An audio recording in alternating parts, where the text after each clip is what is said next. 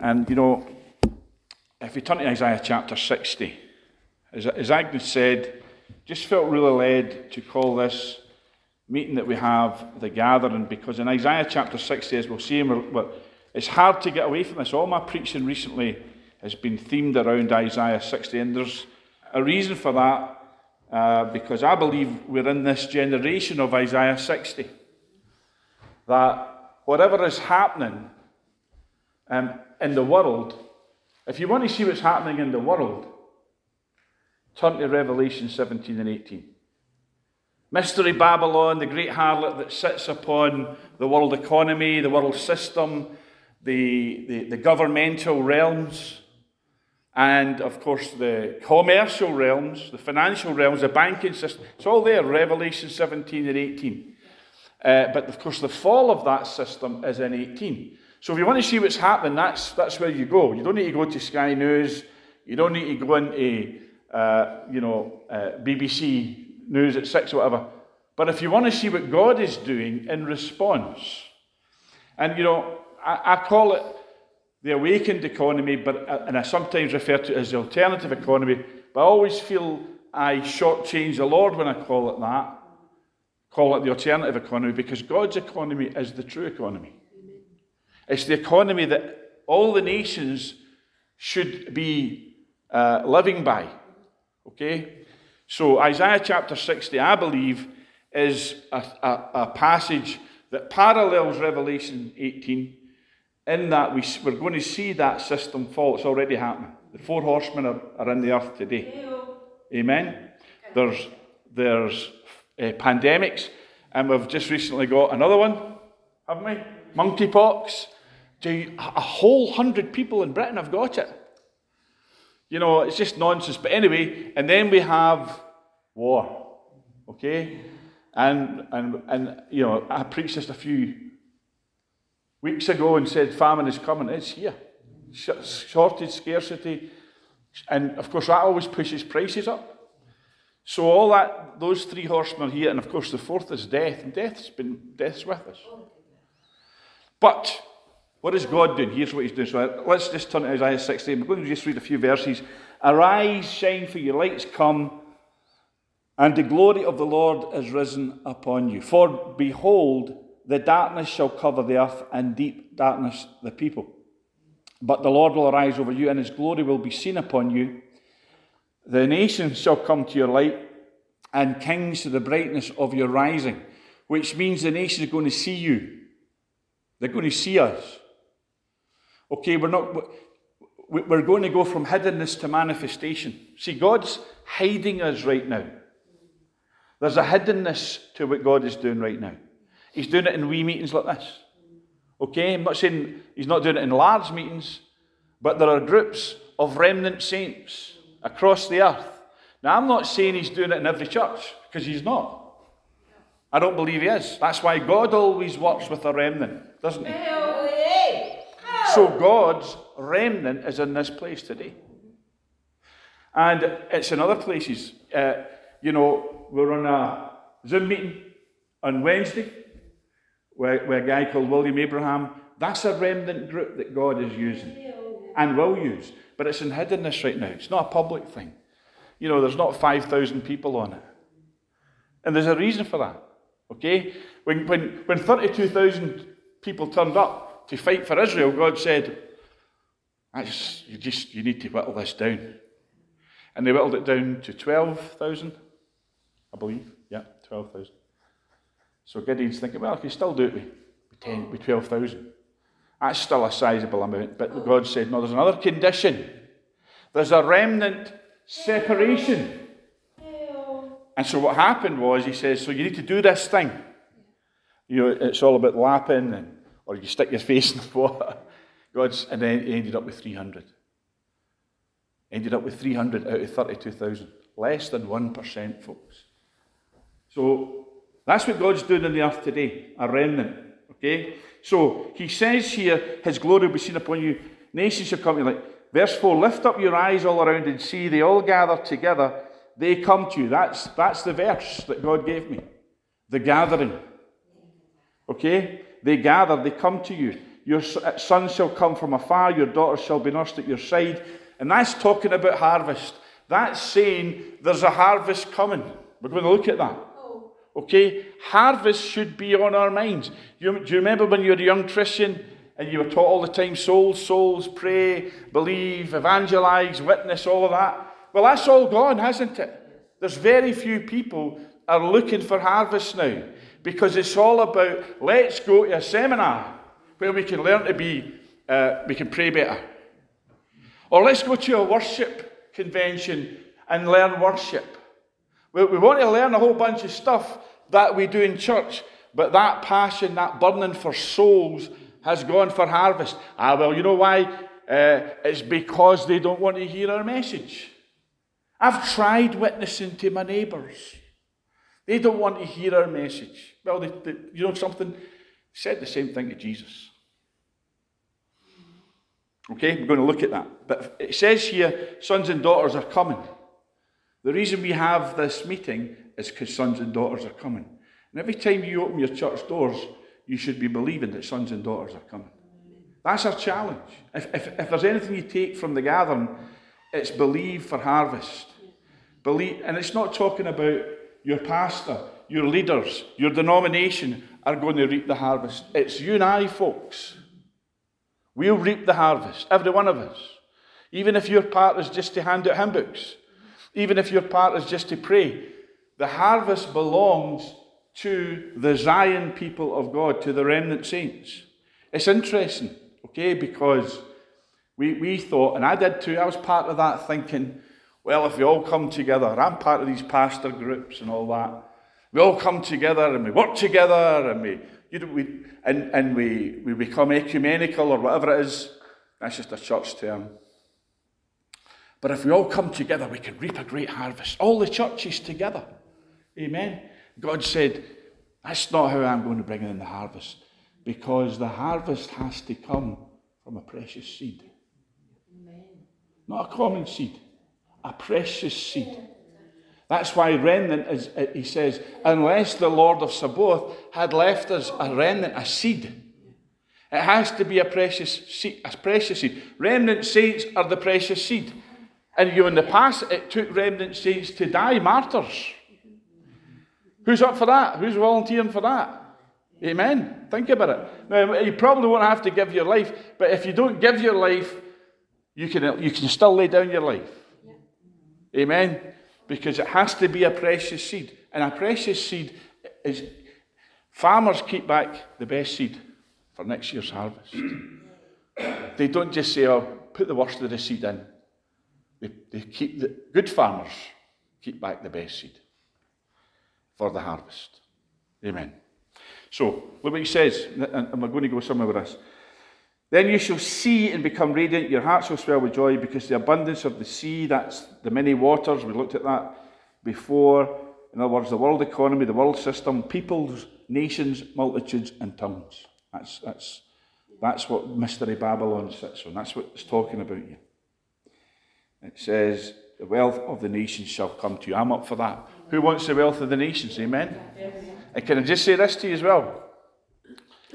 In the Hebrew, the word wealth is the word chayil, which is forces, hosts, multitudes, armies, people, as well as gold and silver, as well as wealth, as well as lands, possessions, precious things.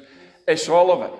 Because you know why? Because to God, people are the most precious of all wealth. Amen. And should be to us.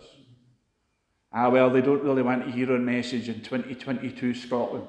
Well, you need to get God's heart for those hard hearted folks out there. So that, that but it's an old fashioned term, a passion for souls. And we need that. So, so that we, you know, we're not content sitting in here while they're sitting watching. What's on a Saturday morning now? Everybody loves Raymond. That was what was on when we left. Amen? Or whatever else is on on a Saturday morning. Oh, well, that's okay. We're, we're going to church. No, folks. We should weep because they're not here. Yeah. Yeah. It should break our heart that they are going to hell and we're, we're sitting here. Heaven bound. Believing for glory. You know, it's a good thing though, because when they see the glory, they'll come. Anyway, what I want to show to you this morning is this. This is what the Lord's put in my heart. The Lord's, here's the question that the Holy Spirit, I believe, is asking us What do you see?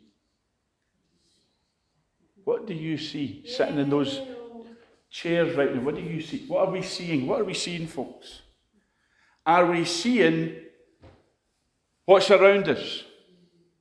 Are we seeing Texas massacres, shooting? Are we seeing pandemics, wars, rumours of wars, scarcity, petrol prices going up? Are we seeing supermarket shelves going to be empty? Are we seeing what the devil is programming us to see and what, what is all around us in our visible sight? Is that what we're seeing? Because this passage here says if you want to walk in this, you have to see it. You have to see something different. It's what we see. And we're not talking about seeing with our physical eyes. We're talking about seeing with other eyes, the eyes of the in, inward man, the inner man, the, the hidden man of the heart, the Bible calls it. Are we seeing with the eyes of faith? Or are we, oh, you have to be real, Pastor. You have to be real. You have to be real about the state of the world. Well, nobody's conned in, in, in the sense of you get people, oh, everything's going to be good, everything's going, you know, uh, we're, not going to, we're not going to experience that. We're not going to experience bad stuff.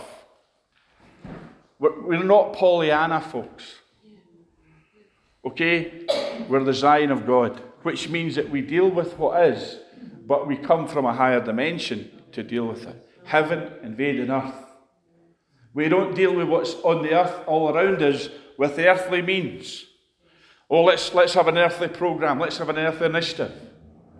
Folks, we invade the natural with the supernatural.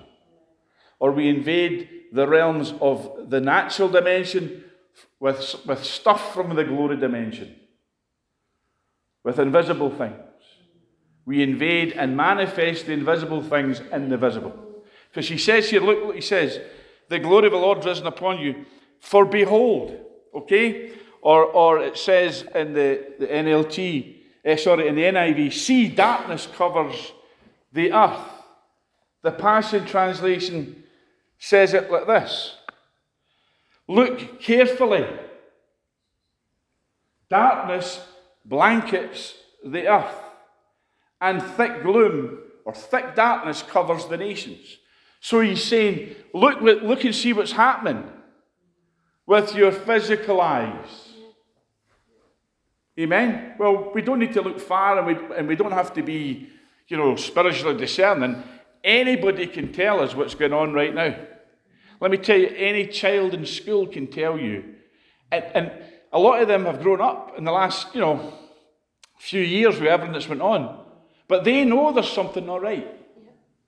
They know instinctively, ah, my mum and dad didn't grow, didn't have this, didn't have to deal with this.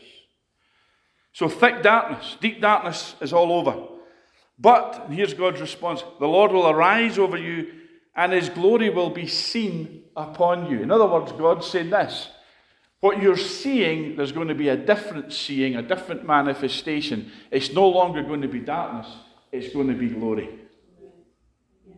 And when it gets the darkest, that, you know, we all say that old phrase, it, it gets darkest just before the dawn. Doesn't it? Well, the darker it is, we know that the glory is coming. Amen? You might have to get a whole lot darker.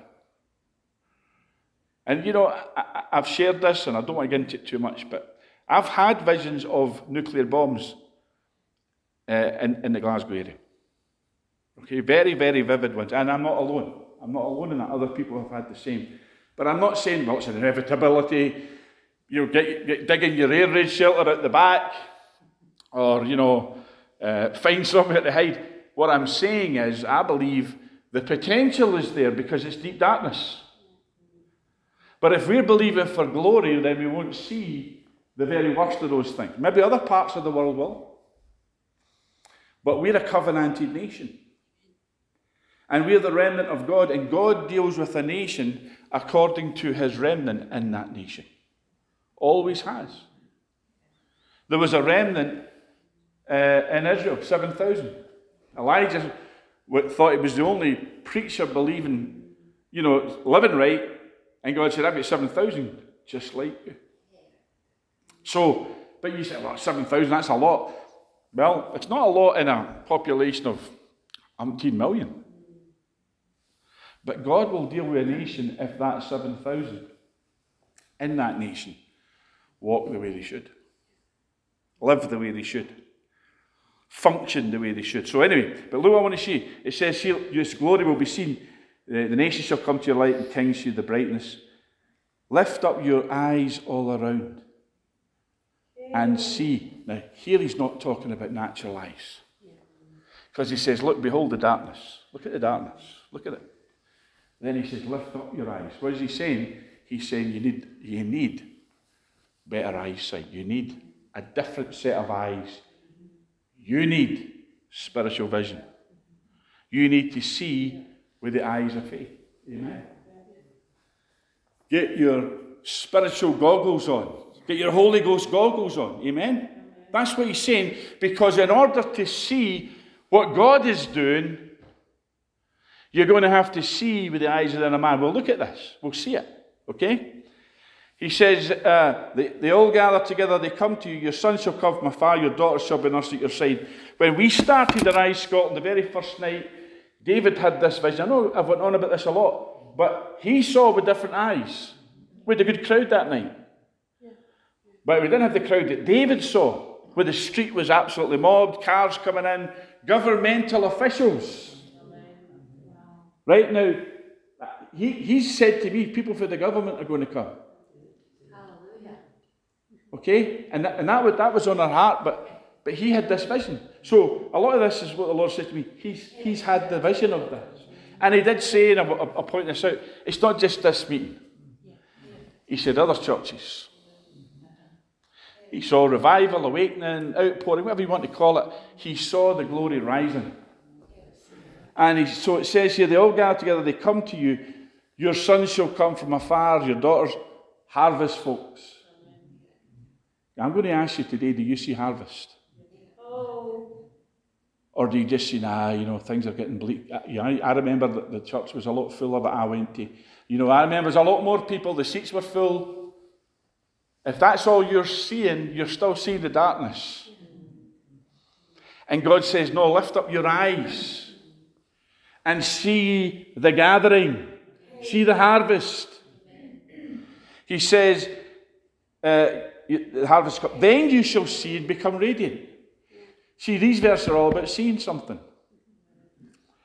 He says, Your heart shall swell with joy. Now, your heart isn't swelling with joy looking at things as they are in the natural, is it? He says, The abundance of the sea shall be turned to you, the wealth of the nations shall come to you. Now, you might get excited about that. I get excited about that because that's talking about everything. In other words, God is magnetizing his temple so that all the wealth comes in. And that's people, silver, gold, why? What he's saying is the tide's going to turn, folks. The darkness is going to go away and the glory is going to come in. Waves and waves and stronger and stronger until we see what we've all longed for and heard prophesied all these years the great end time Elijah revival. Amen. So I'm going to show you a couple of places in Scripture because what I want to speak about, what are we seeing? What are we seeing? Let, us turn to Genesis chapter 22. Genesis 22, before we go to see what Jesus said about all this stuff. You see, it's all about what we're seeing. It's all about expectation. Christ in you, the hope of glory, doesn't mean Christ in you, or you really wish that some, some glory is going to come someday. It means earnest, confident, unbreakable expectation. And when you, when you have that, you see something different. Because I want to tell you, I'm, I, I don't know about you, I'm fed up hearing, oh, wouldn't it be great? Wouldn't, we, would, wouldn't it be great if God moved? Wouldn't it be wonderful if we saw that revival we all long for. And you know, I'm going to tell you this, folks. I can't say this strong enough. Quit begging for it. Quit begging for it. Because we're not beggars, we're not mendicants. And you know what? a lot of us, and I include myself, all these years, that's what we've done. Oh Lord, send, send if we beseech you. Now, I'm not saying you just stroll up, roll up, and be glib and go, Lord, revival now. Try that, folks. See where that gets you. But I'm talking about, and I'm not talking about just believing, I'm talking about earnestly expecting. Amen. I earnestly expect when we finish, we're going to get a rolling sausage. Amen. Because it's promised. Amen. And Agnes doesn't break her word. Amen. Think about it. It's that simple. He says, Arise, shine your lights come, the glory's risen upon you. And we go, Oh, I would like to see that one day. And he says, No, you've got it wrong. You have to see it now. Amen. Okay, and we'll look at what Jesus says. But look, look at this one in Genesis 22. We know the story of this. Uh, it came to pass after these things that God tested Abraham, said to him, Abraham, said, Here I am. Take now your son, your only son Isaac, whom you love, go to land of Moriah, and so on. We know the story. He goes up to Mount Moriah, takes the wood of the burnt offering, and so on. Oh. Isaac spoke to Abraham, his father, verse 7 said, My father. And he said, Here I am, my son. And he said, uh, Isaac said, Look, look, look, look, look. Isaac saw what was there.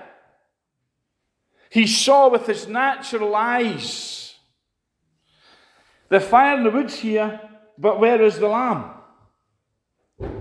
Where is the lamb for a burnt offering? And Abram said, My son, God will provide himself the lamb. Amen. Abraham, what did Jesus say to the Pharisees? I think it was. Abraham saw my day and was glad. Abraham oh. saw something that Isaac didn't see. And I know what it was, and we've shared it, and very briefly share it but, because it's part of this, but it's not my message today. Is that this people say, oh, yes, God was seen if Abraham would obey him. No, God was showing Abraham the covenant. Because by the terms of covenant, Abraham knew as a covenant man, and that's why God chose him. If God asks, or the covenant partner asks something of you, he has to be able to and willing to provide the same himself in response. So if someone says to you as a covenant partner, I want your son, you had to have a son that you'd give up. That's terms of blood covenant. So when God, so Abraham's reasoned to himself, oh, he must have and realized by revelation, if God's asking me for my son, he must have a son. Oh. Amen. And Jesus said, Abraham saw my day and was glad. And the Bible says that the, the gospel was preached beforehand to Abraham. So Abraham knew what God was doing. He maybe didn't know all the details or even the whys. Every, he didn't know all the details. Wasn't a, a contract written out but he knew God was up to something. And he said, God will provide himself. And then he says this, watch. Then they came to the place of which God had told them, and Abram built an altar there and placed the wood in order. He bound Isaac his son, laid him on the altar upon the wood, and Abram stretched out his hand and took the knife to slay his son, because he realized, well, that's what God's told me to do, so I have to do it. I have to obey. But the angel of the Lord called to him from heaven and said, Abraham, Abraham. So he said, Here I am. And he said, Don't lay your hand on the lad. We know all this. Watch this. Look at this, verse 13. Abraham lifted his eyes and looked. He lifted his eyes. What did we read in Isaiah chapter 60? Lift up your eyes and look. And there behind him was a ram caught in a thicket by its horns. So Abraham took the ram and, and offered it up for a burnt offering instead of his son. You see, Abraham was looking for God to provide. Amen. Abraham was looking for God to provide. Well, if it means I have to do this, God can raise my son up. He's a miracle boy anyway. Amen. But he says, he, he lifted up and he looked, and because why did he see a ram caught in a thicket? Because he was looking with his spirit man for the provision of God. and it manifested. You see, when we, when we look to God and read Isaiah 60, see all the blessings, all the glory, all, oh, the, the harvest, the money, the wealth, the power, all that, that's going to turn towards us. We have, to, we have to see it with eyes of faith if we want to see it in manifestation. Remember, we're talking here about, oh, we're all going to have jets and 16 bedroom mansions. You might have that. But that's not what it's about. It's about the harvest, it's about kingdom wealth, funding the work of God, all these wonderful things William Abraham was talking about the other night, all these glorious things. It's not just, oh, well, I, you know, uh, a televangelist can get bigger jets, faster jets. I don't mind if they do, if they're doing the work of God. That's not what's important. What's important is harvest. Oh, oh. Does it aid the harvest that God wants to bring in? God's not willing that any man should perish. Amen? Are we? Oh. So Abram says, he saw, he saw a ram that, and watch this. Abraham called the name of the place Yahweh Yireh or Jehovah Jireh, which means Yahweh will provide.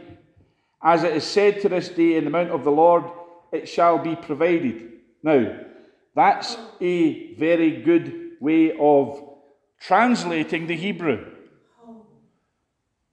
But the, but the other way of translating the Hebrew is this In the mount of Yahweh or the mount of the Lord, it shall be seen.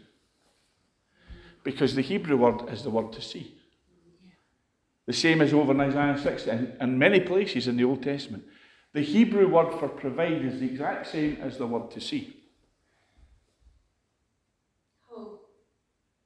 I'll say again. The Hebrew word for provide is the same word to see. And what it means is this if God sees the need, He's already provided that need. Provide is a compound of two words pro, which means beforehand and vide, which is the word, I think it's Latin for to see. So, in other words, provision is God seeing beforehand what you need and providing for it. So, what it's saying here is this in Isaiah chapter 60 is this Do you see darkness? Do you see? It's not just darkness, it's deep darkness, it's gross darkness, it's complete, overwhelming, thick blackness. And what he's saying is, well, you ought to know that in that situation, God has already provided the glory to dispel it. If you see pandemic and disease and plague, then you ought to know that's when Jehovah Rapha steps up to the plate and what you walk in far more healing power than you've ever known. Amen? When you see um, wars and rumors of wars, well, that's when the Prince of Peace is going to step on the scene through you, in you, and you're going to see peace like you've never known. When you see famine, then you're going to see, and scarcity, you're going to see provision like you've never experienced. So much so, he's going to turn the whole shooting match over. He's going to collapse the Babylonian system. He's going to destroy it, wipe it out. The, wealth isn't wiped out, folks. It's transferred. It starts to come the other way. Instead I was reading this morning um, a statistic. I think it's 1% of the pop, 1% of, of the population of Britain, quite a recent study, um, has the same wealth as 13 million other Britons. You're a very sh- small percentage of people in Britain own 80% of the wealth or something like that. Some, I need to get the exact statistics, but it's ridiculous. And these are quite common. We hear these all the time, don't you? The point is, you say, well, what's, what's, what's wrong with that? If, if you're a capitalist, you don't think there's anything wrong with it. I don't think there is. But if that 1% we're all remnant saints. Amen. And starting to say, well, you know what, there's some poor folks in here. We're not having that. What happened in the early church? They all came together, and it says they had all things in common. No man said the things he had was his own. That's not talking about communism and socialism. What's that saying is? What, what that is saying is, is that the folks that had plenty looked around and said, I'm not having, I'm not sitting in a church with somebody who's struggling to pay the bills. I've got more than enough. I'm going to sell some land. I'm going to, and you know, I'm going to lay it at the apostles' feet. I'm not going to, I'm not going to put it in the bank so I can get interest. I'm not going to reinvest it so I can make even. No, no. I'm going to give it, investing in the kingdom. You know, the early apostles were the bankers of the church. And the Bible says not one of them lacked. Not one of them. That's why loads of them wanted to join the church. Because they're looking at people and saying, my goodness, something's happened. The glory's being seen. And that's what God wants to do today, folks. Same thing. Now, you might say, well, is there genuine poverty? Because I know folks that plead poverty and they've got a 65 inch LCD you know, TV. We know there's pseudo poverty, don't we? You get enough money for booze, drugs, everything else, but you, you know, but folks, there's genuine poverty. And if you don't have a heart for the poor, let me just say, you don't qualify. If it's, all well, I'm all right, I'm all right, I'm all right, Jack. A true believer always has a heart for the poor. And a true ruler or leader in governmental areas always has a heart for the poor. That's why things are so bad because we've got a bunch of folks that could care less about the poor. And sadly, also in church. So I'm, it's not, it's not a, well, if you've got money and you've got land and you've got stuff, you need to sell it to give it to poor folks. That's, that's, it's not that, folks. Okay? It's you dealing with God in such a way that you partner with Him in His enterprise. And in God's kingdom, there's no lack. Why? Because He says, Thy kingdom come, Thy will be done on earth as, as in heaven. There's no lack in the glory. That's why we need the glory. That's why the glory has to manifest. Because when the glory manifested in the early church, it says there was no lack among any of them. So he says here, in the mount of Yahweh it will be seen, or it will be provided. Then, of course, God began to go deeper into the covenant with Abraham. But okay, let's leave that there. Go to John chapter 4. What are we seeing, folks? Are we seeing things the way they are? Our lack, our deficit of glory, our lack, our deficit of, of, you know, well, I remember when days were much better than this, churches were fuller, there were more churches, all of that. I remember that. I'm old enough. I know it's very difficult to believe, but I'm old enough to remember when church had a church being the body of Christ was far more influential, and people were a bit scared to cross come, come against Christians. Now, they don't even they don't even acknowledge, do they? But it's all going to turn. It's all going. The tide's going to turn. So John chapter four, Jesus in Samaria and Galilee. Look at this. It says, well, we know the story of the woman at the well of Samaria, the Samaritan woman. And, she, and Jesus came to her and said to her, Give me a drink, please. Give me a drink. And it says his disciples had gone away into the city to buy food. Verse 7. You know, there's nothing wrong with legitimate natural needs, requirements, desires. Yeah. We all need to eat, don't we? So they'd gone away because they're hungry. We'll go get the food, Jesus. We're going to, we'll go to Tesco. If there's a Lidl, we'll go there because it's cheaper. We're stewarding the resources, Lord. And gee, I'll stay here. And he said to this woman, Give me a drink. And the woman says to him, How is it that you, being a Jew, ask a drink from me, a Samaritan woman? For Jews have no dealings with Samaritans. But you know, Jesus is not that culture. Jesus answered and said to her, If you knew the gift of God and who it is who says to you, Give me a drink, you would have asked him, he would have given you living water. The woman said to him, Sir, you have nothing to draw with, the well is deep. Where then do you get that living water? How are you going to get water out of the well? Are you greater than our father Jacob, who gave us the well and drank from it himself, as well as his sons and his cattle, his livestock? Jesus said to her, We know the story. Whoever drinks of this water will thirst again. And it says here, and, and uh, I'll give him a fountain of water springing up to everlasting life. The woman said, Sir, give me, I'll have some of that. Give me this water. I'm, I'll have, I'm up. Sign me up. That I may not thirst nor come here to draw. But she's still thinking, I think, a little bit of natural, isn't she? Oh, what kind of water's that? But he's talking about living water. And he says, Go call your husband and come here. And the woman said, I have no husband. Then Jesus says, You've well said, and we know that. I have no husband. You've had five. Uh, and the one whom you now have is not your husband, in that you spoke truly. So then, of course, we know the rest of it, but I want to get to uh, on a wee bit. Jesus reveals himself to, to her, and she gets, she comes alive. Yeah. Amen? Amen. Then she goes and evangelizes. And Jesus didn't say, Hold on, you're a woman preacher, that can't happen. Did he? And let me ask you this, okay?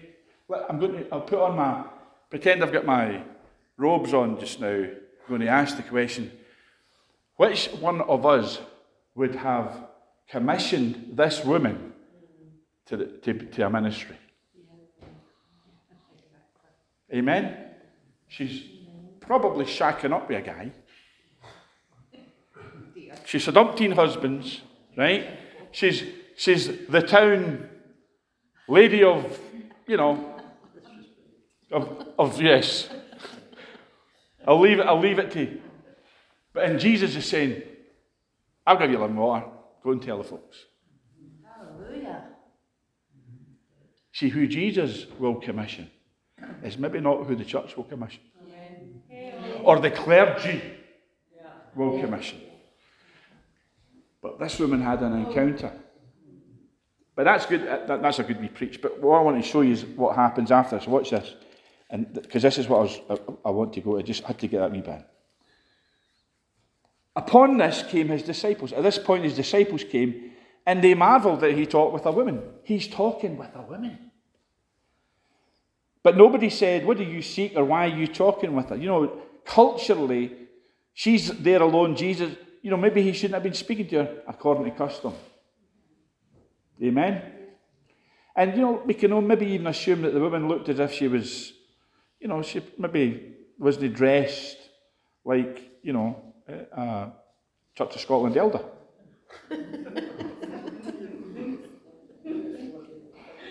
what are you doing? Nobody's, nobody's Jesus, why are you talking to her? What's going on? The woman left her water, top, water pot, sorry, went away into the city and said to the maid, Come see a man who told me all things. This is the Christ. Then they came, she gathered. Okay? They get, she gathered a crowd. And in the meantime, his disciples urged him, saying, Rabbi, eat. Now, watch this. This, this, is, this is amazing. He said to them, I've got food to eat of which you do not know. Now, they're focused on the natural. There's nothing wrong with that. They're focused on the natural, aren't they? They were hungry. They went to Asda uh, and got a meal deal. Well, Morrison's is better.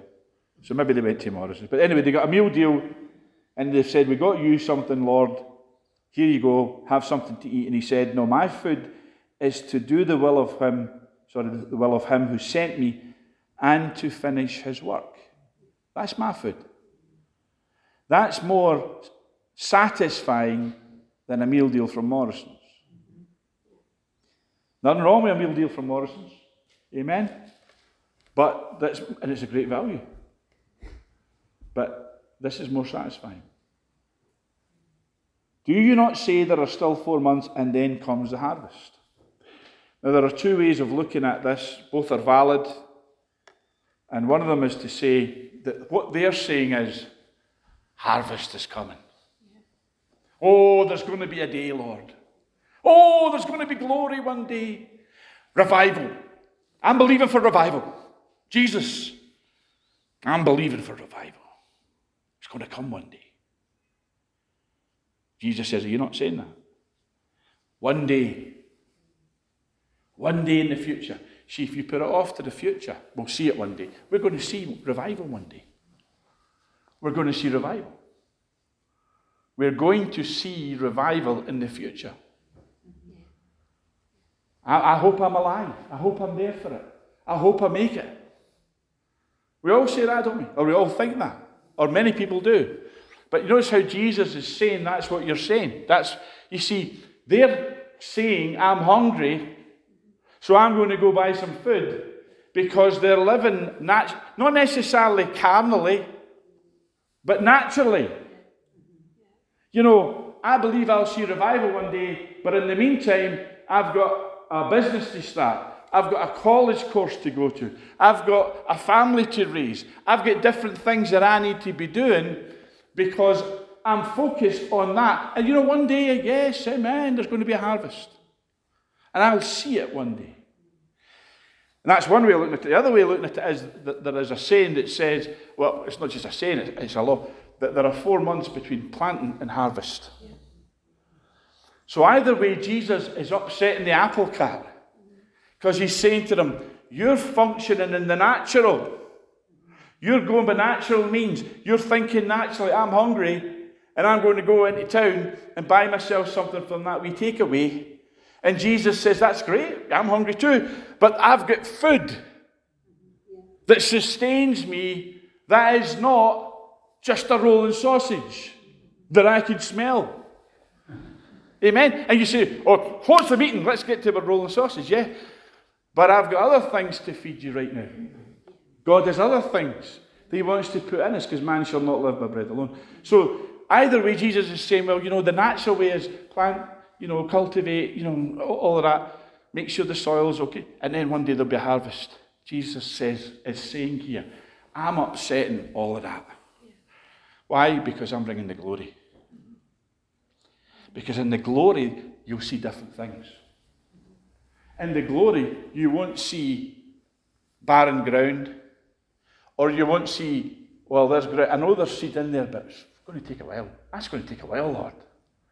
I mean, you know, do you, do you not see the circumstances? Do you not see the deep darkness, Lord? You see, when the seed is in the soil, it's in the deepest darkness.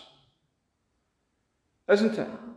And all you see when you look at the soil is blackness if it's good soil. And Jesus is saying, if you keep looking with your natural eyes, that's what you're going to see. Oh, you have to, oh, it's four months, Lord, it's four months. One day, we're hoping for a harvest. But look what Jesus says. He shifts the perception, he shifts the paradigm.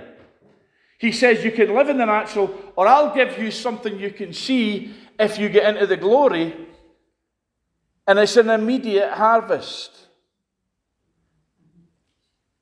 Not a one day, Lord, thank you, Jesus, you know, and you get all these people, oh, well, Jesus is coming soon, 2000, is it 2000? How many years? Oh, we've got, this, we've got this and we've got that to go through.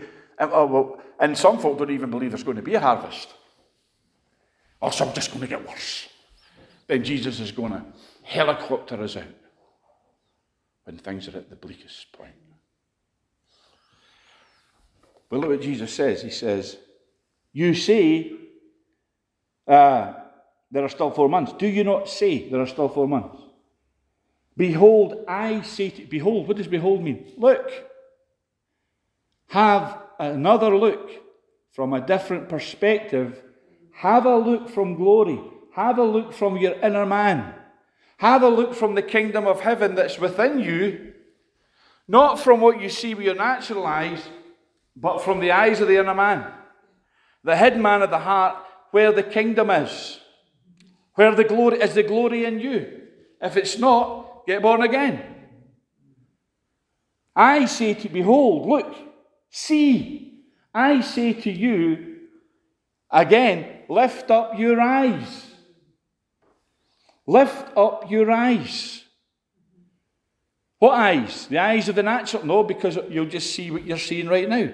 Scotland. You know, did I share this last week or was it just, I, I maybe shared it the Sunday service? I don't remember. No, it was Bible college. Another statistic. It was Craig Denham that I saw on his Facebook. They, there was a a statistics thing done, and they were trying to find out what region of the UK had the highest percentage of people who claimed to be atheists and who said they didn't believe in God. The, the highest percentage, all by region, different regions. Okay? Guess what was number one? The highest, over 50%. Scotland. 50 something percent of people claimed to be atheists, had no belief in God, said there was no God. You know what that tells me, biblically? There are more fools in Scotland than anywhere else in Britain. The fool has said in his heart, there's no God. Amen? Fools despise wisdom and instruction. He keeps telling me that. Uh, and it says that the beginning of knowledge is the fear of the Lord. So that tells me there's not a lot of fear of the Lord going on in Scotland. Percentage wise, statistics can tell you a lot, can't they? So, but what he said, you would say, that's, we can look at that. We would look at that in the natural go, I told you it was hard in Scotland. I told you nobody in Scotland wanted to hear our message, Pastor. No point, no point in evangelising. I was, I was going to go out with I was going to share, I shared with my neighbour, and they told me to go elsewhere. But not as polite as that. But Jesus says, so, so you say, well, it's yet four months, it's going to take a long time. God's going to have to do a deep work. We're going to have to do a lot of praying and a lot of repenting. It's going to, oh, we, we're going to have to do a lot of that. In other words, well, let, let me ask you a question. We, we're, farmers got a role to play. But farmers plant the seed. Who grows the seed? It ain't the farmer. It's God, isn't it? It's the process that God put into place of sowing and reaping, seed time harvest. And that miracle where the seed grows into a plant. And many other seeds. Now, you can do all you can. You can cultivate, you can water, you can put in, what is it, Miracle-Gro, all the different things. You, you, you can't affect that seed. Other than help the seed, you can't make that seed become a plant, a tree, or whatever. You can't produce fruit on your own if you're a farmer. You can aid the process, but you can't make it happen. But you know, in, in, church, very often you get people trying to make it happen, church growth strategies and all this. But, folks, it's a miracle. Growth is a miracle, increase is a miracle, multiplication is a miracle. And all we have to do is receive it and cooperate with it. But if we won't receive it and we won't cooperate with it, how are we going to see it? And the, and the way we see it, or the way that we see it manifest, is to see it with spiritual eyes, with the eyes of the, the heart. Okay, coming to the end of this. Look what he says. He says, uh, Lift up your eyes and look at the fields, for they are already white for harvest. They are already white for harvest. But Jesus, don't you see? Did you not read that statistic that Bill read out? In Scotland, they don't care.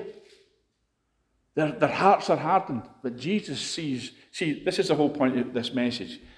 Are we seeing what Jesus sees, or are we seeing what the devil wants us to see? Are we looking with the eyes of the natural, or are we looking with the eyes of the spiritual? Are we looking at things and are we saying, you know, I see glory, I see multiplication, I see increase, I see harvest. Well, I don't see that. Because you're not looking from the same perspective. You're not seeing through the glory. You're not seeing into the glory. Because let me tell you, all the things I've just mentioned, they're in the glory. Uh, your provision is in the glory. Everything you'll ever need or require is in the glory. And if you don't see into the glory, and if you don't see from the glory, and if you don't see, if you like, through the glory, then you'll never see it in manifestation. I'll wait till I see it and then I'll believe it. The old story, Thomas, isn't it? Uh, we can boil it down to that. If you see the harvest with the eyes of faith, if you see the harvest in the Lord, I, I see it. It's not just a wish, folks. It's not just, I sure do hope so. Meaning, I sure do wish that would happen. It's, I earnestly expect it. Could break forth right now. And you say, well, well, what if I do that and nothing happens? I'll just stay in that place till it happens. I'll just stay earnestly expecting. You know, when you have a baby, amen? If you've ever had a baby, you know it's going to come, don't you? But you don't know exactly when. But you earnestly expect. You earnestly expect. You've got a little bit of manifestation, but you don't know till it comes. Uh, you know, you, you don't have the full, the full manifestation. But you know, when a woman is heavily with child, you say something's happening. When, when, when you see it's the, the, the, the leaves starting to shoot through, something's happening. Amen? And we need to be in that, you earnestly expect it, that we, that we, we punch through. It's going to grow, grow, grow, grow till harvest. When you see the women walking about like that, something's happening. We don't know exactly when, but we know it's coming. Now, we're not, we're not talking, oh, it's put off to the future. What we're saying is earnest expectation is not wishing. You know, it's not, well, I sure do wish. And that's why I believe the Lord is saying to us today, folks, we need to start seeing with, into the glory and earnestly expecting what we see is coming into man. Now, I've heard people say it. Maybe you have too. Maybe you've said it. Something's happening. Something's happening. There's a shift. Yeah. All of that. But, you know, and sometimes you see these things and it, it looks as if it's just like being pregnant. Sometimes you get those twins, you it's coming any minute. Then it just settles down again. Amen? I'm not speaking from personal experience. Amen? But I've seen it. Amen? Oh, could this be it? Amen? But, but there'll come a day when a woman's waters break yeah. and manifestation will come. And you, you've never seen that. Baby. But when it, when it comes out, that's the full manifestation. When you get into your field one day as a farmer, and all of a sudden the thing's there, ready to be reaped. Harvest time is here. But you know, the, the farmer doesn't go to bed at night, or shouldn't go to bed at night going, Oh, this harvest will never come. Oh, it'll never come. I'll, I'll not see it. But a lot of Christians say that about the harvest, don't they? Or that's their attitude towards the harvest. Well, probably won't happen in my day. But I just hope that my children, my grandchildren, folks, we need to see it's not four months to the harvest. We need to see Isaiah chapter 60 isn't for a future generation to walk in, it's for you and I to walk in. And you can walk, look, I've said this many a time, you can walk in Isaiah chapter 60 when everybody else is walking in darkness. You, you might not be the catalyst for it to happen worldwide, globally, or in your nation, but you can still walk in it as an individual. Or you can walk in it as a, as a community. We need to start seeing it though. They say that's, that's living in me. And if it lives in you enough and strong enough, then you will start to live in it. You'll start to walk in it. What you see clearly in glory realms and feed yourself on from glory realms, which is in this word, Isaiah chapter 60. Read it to yourself over and over. Do what I do, that YouTube video, put it on, headphones, Isaiah chapter 60, just coming in all the time. Why? Because I want to walk in Isaiah chapter 60. If I want to walk in it, I'm going to have to see it. I'm going to have to engulf my consciousness with it. Just like anything else. You know, if you say, well, I'm, I'm desperate, need healing, I've got a life threatening thing going on here, so I'm just going to offer up a quick prayer. That's not going to do it. You have to immerse yourself in the healing word of God. And if you want to walk in glory and provision, such as you've never experienced, you're going to have to immerse yourself in Isaiah 60 and other passages that speak about that. The Lord bless you, folks. Yeah.